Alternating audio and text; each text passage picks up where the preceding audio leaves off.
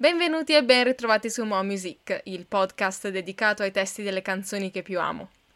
Spero che la puntata precedente vi sia piaciuta, era una rubrica un po' sperimentale, però ho voluto provare lo stesso a proporvela come idea. Dunque, è ancora estate e perciò mi sembrava un buon momento per trattare l'argomento di oggi. In questa puntata vado un po' fuori dalla mia comfort zone, non tanto a livello di band, di genere musicale, ma quanto più a tematiche. Perché approdiamo nel mondo, per me affascinante, misterioso e cruento, del true crime.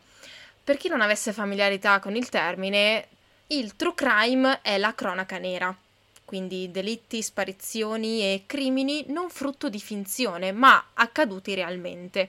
E perché trattare in coda all'estate una stagione così luminosa e spensierata di brani legati a questi temi macabri o oscuri? È presto detto. Qui faccio un disclaimer. Se sei sensibile a questi argomenti, ti consiglio di non proseguire con l'ascolto. Tornando a noi, a questo periodo dell'anno, all'estate, io collego il ricordo che ho di una nazione, la Finlandia. La Finlandia per me è sinonimo di ottima musica metal, sauna, viaggio sballo post maturità a Helsinki, Bruce Springsteen nel mio hotel, ma questa è un'altra storia, e kebab di renna. e tra i gruppi finlandesi che ora affastellano la mia mente, ce n'è uno in particolare che deve il suo nome proprio a un efferato episodio di cronaca nera che oscurò la nazione dal 1960 agli anni a venire e sto proprio parlando dei Children of Bodom. Bodom o Bodom è infatti il nome di un lago nei pressi di Espoo, non troppo distante dalla capitale, dove avvenne l'omonimo massacro che coinvolse quattro adolescenti che malauguratamente campeggiarono sul lago nel giugno di quell'anno. Di quei quattro, solo uno se ne salvò, Niels. I nomi degli altri ragazzi erano Maila, Ania e Seppo tipico nome finlandese. E se hai letto almeno un libro di Arto Pasilinna, sai di cosa parlo. Rido perché quando sento il nome Seppo, dovrei rimanere seria, eh, penso al mitico Seppo Sorionen. Vabbè, dicevo, eh, il caso, per la sua natura particolarmente violenta e sadica, sconvolse la nazione e le forze dell'ordine dell'epoca eh, effettuarono le indagini in maniera troppo superficiale, tralasciando dettagli importanti e compiendo errori molto grossolani, proprio a causa dell'inesperienza. Mm, non era mai successa una cosa del genere. E questo si tramutò in un branco di cialtroni che fece sì che il caso rimanesse irrisolto. È tuttora uno dei capitoli più traumatici della storia di questo paese.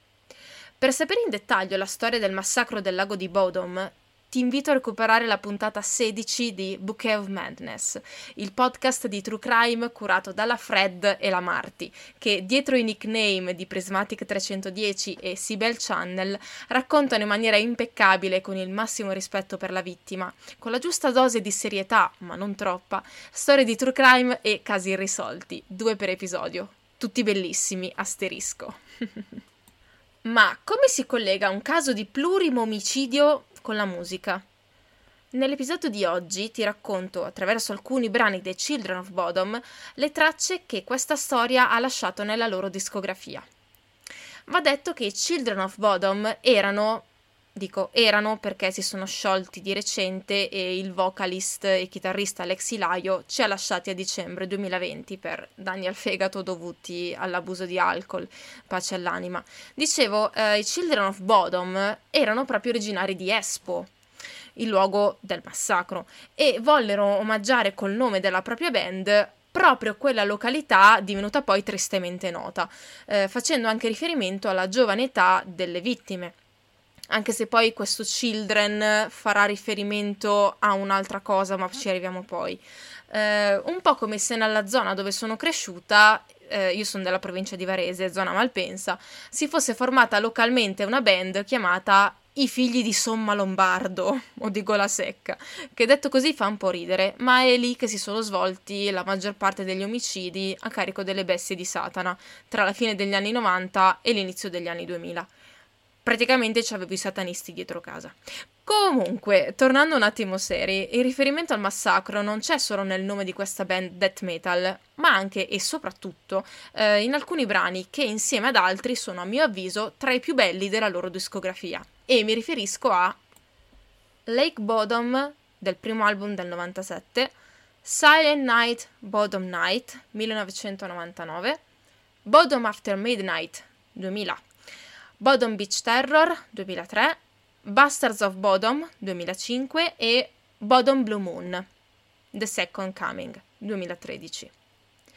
Cominciando dalla prima, Lake Bodom, eh, l'iconica intro di tastiera e chitarra ci proietta subito all'interno di questo incubo, fornendoci il setting del massacro, il lago Bodom, appunto c'è un continuo riferimento al caos, il contrario dell'ordine, quasi richiamandosi a una divinità in favore della quale il massacro era solo un rito. Una sorta di opinabile giustificazione. Ricordiamo che i ragazzi sono stati trucidati attraverso una tenda con un'arma da taglio durante la notte precedente al ritrovamento su una delle ragazze, la fidanzata di Nils, eh, l'accanimento fu più grave che non sugli altri, se escludiamo Nils stesso, che presentava il volto sfregiato e, tumefatto, una frattura alla mascella e una ferita al cranio dalla quale fuoriusciva liquido cerebrale. Nils è appunto l'unico sopravvissuto. Potrebbe essere quel Son of the Night Left to Destroy, l'unico superstite che in realtà è forse l'artefice di tale delitto. Nils divenne infatti negli anni uno dei principali sospettati che, in preda a un raptus di gelosia, avrebbe aggredito i suoi compagni di viaggio in stato di ebbrezza. Il canto del mio cuore stanotte sarà una notte selvaggia, dice l'ultima strofa, facendo forse riferimento alla colpevolezza del superstite, mosso da un desiderio di vendetta nei confronti della propria ragazza. Ma sono solo speculazioni, nulla è mai stato dimostrato. Silent Night, Bottom Night è una citazione dissacrante verso il gioioso canto natalizio dal nome simile, dove holy, sacro, è stato sostituito in un ossimoro con la parola bottom, ormai sinonimo di ingiustificabile scelleratezza nell'immaginario collettivo. E di una vigilia si parla, quella che precede il giorno del massacro, prima che le empie acque di Bodom fossero battezzate col sangue delle vittime. Nulla avrebbe fatto presagire un atto simile, tutto era calmo, una natura distesa e serena, ma il mietitore reclamava anime. E le acque di Bodom, da cristalline, si tingono di rosso, non appena i figli di Bodom esalano l'ultimo respiro. Abbiamo qui dunque un'atmosfera religiosa data dal lessico liturgico che permea il testo. Bottom After Midnight, brano di vent'anni fa, madonna, si apre anch'essa con un'iconica intro, destinata a essere una delle più memorabili della band, insieme a quella di Are You Dead Yet. Anche il bridge di questo brano, di chitarra e tastiera, che precede il ritornello, è talmente caratteristico da riassumere in sé gli stilemi più riconoscibili della band. Il brano si colloca temporalmente giusto appena prima dell'efferato eccidio. Sappiamo che i delitti sono avvenuti tra le 4 e le 6 del mattino del 5 giugno. Qui siamo giusto appena prima mezzanotte, quando si presume lo sconosciuto e non identificato assalitore stava premeditando l'attacco. Misterioso assalitore che Niels descrisse come di rosso e nero vestito, il rosso e il nero ricorrono spesso nelle copertine degli album dei Children of Bodom e sono anche molto frequenti come concetti nei loro brani. Il rosso è il velo di sangue che ricopre il lago, il nero è l'oscurità che tale tragedia ha rappresentato. C'è di nuovo il riferimento al tristo mietitore, già presente nel primo brano che abbiamo analizzato e presente anche sulla copertina dell'album da cui proviene Something Wild, anch'esso nei toni del rosso e del nero. Bottom After Midnight è anche il nome del progetto musicale che Alexi Laio eh, stava portando avanti dopo la separazione da Children di qualche anno fa. Progetto però nato sotto una cattiva stella perché fu di breve durata. Annunciato a marzo 2020, è stato poi rallentato causa pandemia e definitivamente interrotto per la primatura di partita dello stesso Laio. Proseguiamo con Bodom Beach Terror, l'orrore della spiaggia di Bodom, dall'album Hate Crew Death Roll del 2003, proprio rosso e nero come abbiamo indicato prima. Qui invece si fa riferimento al posto dove moriremo, come se le vittime in qualche modo avrebbero potuto prevederlo e presagirlo. Il sole tramonta e la luna cresce, una sorta di pedaggio alla baia del lago. Divertimento fino a notte fonda. Ricordiamo che i ragazzi erano provvisti di alcol ed erano soliti fare baldoria tutte le sere. Erano lì ormai da qualche giorno. Lo desumiamo dal contenuto degli zaini e dal diario di una delle due ragazze, redatto, redatto fino a qualche giorno prima della loro morte. Sciacquati le mani nel lago del tuo sangue, poco prima di morire. Degna di nota è la sequenza parlata finale, che è stata estrapolata direttamente da American Psycho. È un frammento del monologo di Patrick Bateman, il protagonista del film, interpretato da un inquietantissimo Christian Bale, e questa parte finale si aggancia direttamente alla traccia successiva, Angels Don't Kill. Il monologo estrapolato recita: La mia pena è costante e affilata, e io non spero per nessuno un mondo migliore. Anzi, voglio che la mia pena sia inflitta agli altri. Beh, direi che calza alla perfezione con il mood del brano. Il penultimo brano, Bastards of Bodom del 2005, è l'unico finora tra quelli che abbiamo analizzato che fa riferimento agli eventi del massacro in quanto caso irrisolto, il testo infatti esordisce con I massacri di Bodom di tanto tempo fa ancora portano con loro un segreto che nessuno sa, un seme malato che fu piantato e iniziò a infestare al volgere di quella notte lontana e che ha dato poi vita a una progenie di morte.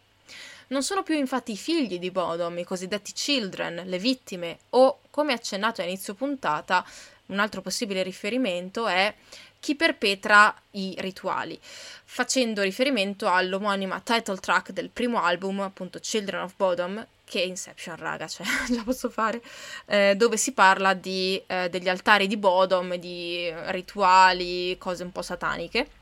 Dunque, eh, dicevamo, non i figli, i children, ma i bastardi, i figli legittimi, i bastards of Bodom.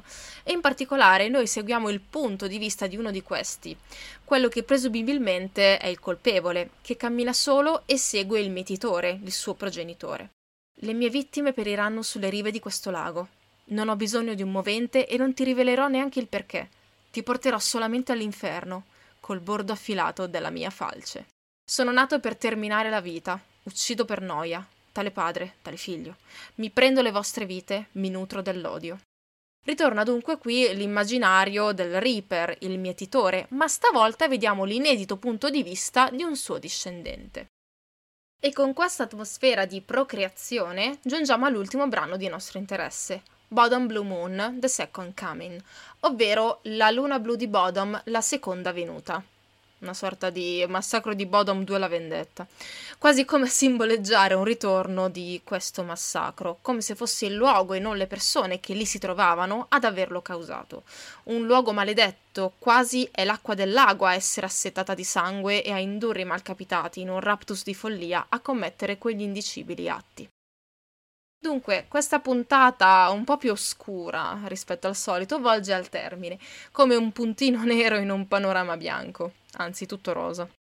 Spero che questo taglio un po' diverso sia stato di tuo gradimento.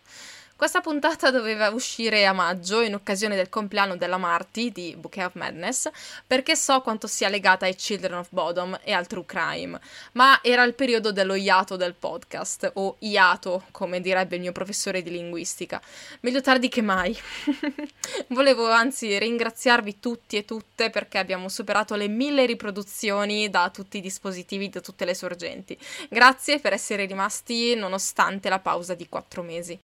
Uh, prendo anche occasione per annunciare che finalmente siamo approdati anche sulla mela e perciò Ma Music da ieri è disponibile anche su Apple Podcast. Come sempre trovi la playlist ufficiale su Spotify aggiornata con tutti i brani che ho citato e analizzato in questa puntata. La trovi linkata nella bio del profilo Instagram mon-basso-music o nella bio sempre della pagina Facebook Mon Music. Vi ricordo anche che la challenge dei 30 giorni musicali sta per volgere al termine e io sto preparando mano a mano quando riesco la playlist, mm, la playlist che raccoglie tutti i brani che avete inserito nella challenge insieme ai miei. Ora siamo a più di un centinaio, eh, quindi quando l'avrò terminata la potrete consultare tutti liberamente. Al momento è già disponibile, se volete dare un'occhiata. Io ti ringrazio e ci risentiamo la prossima volta. Ciao!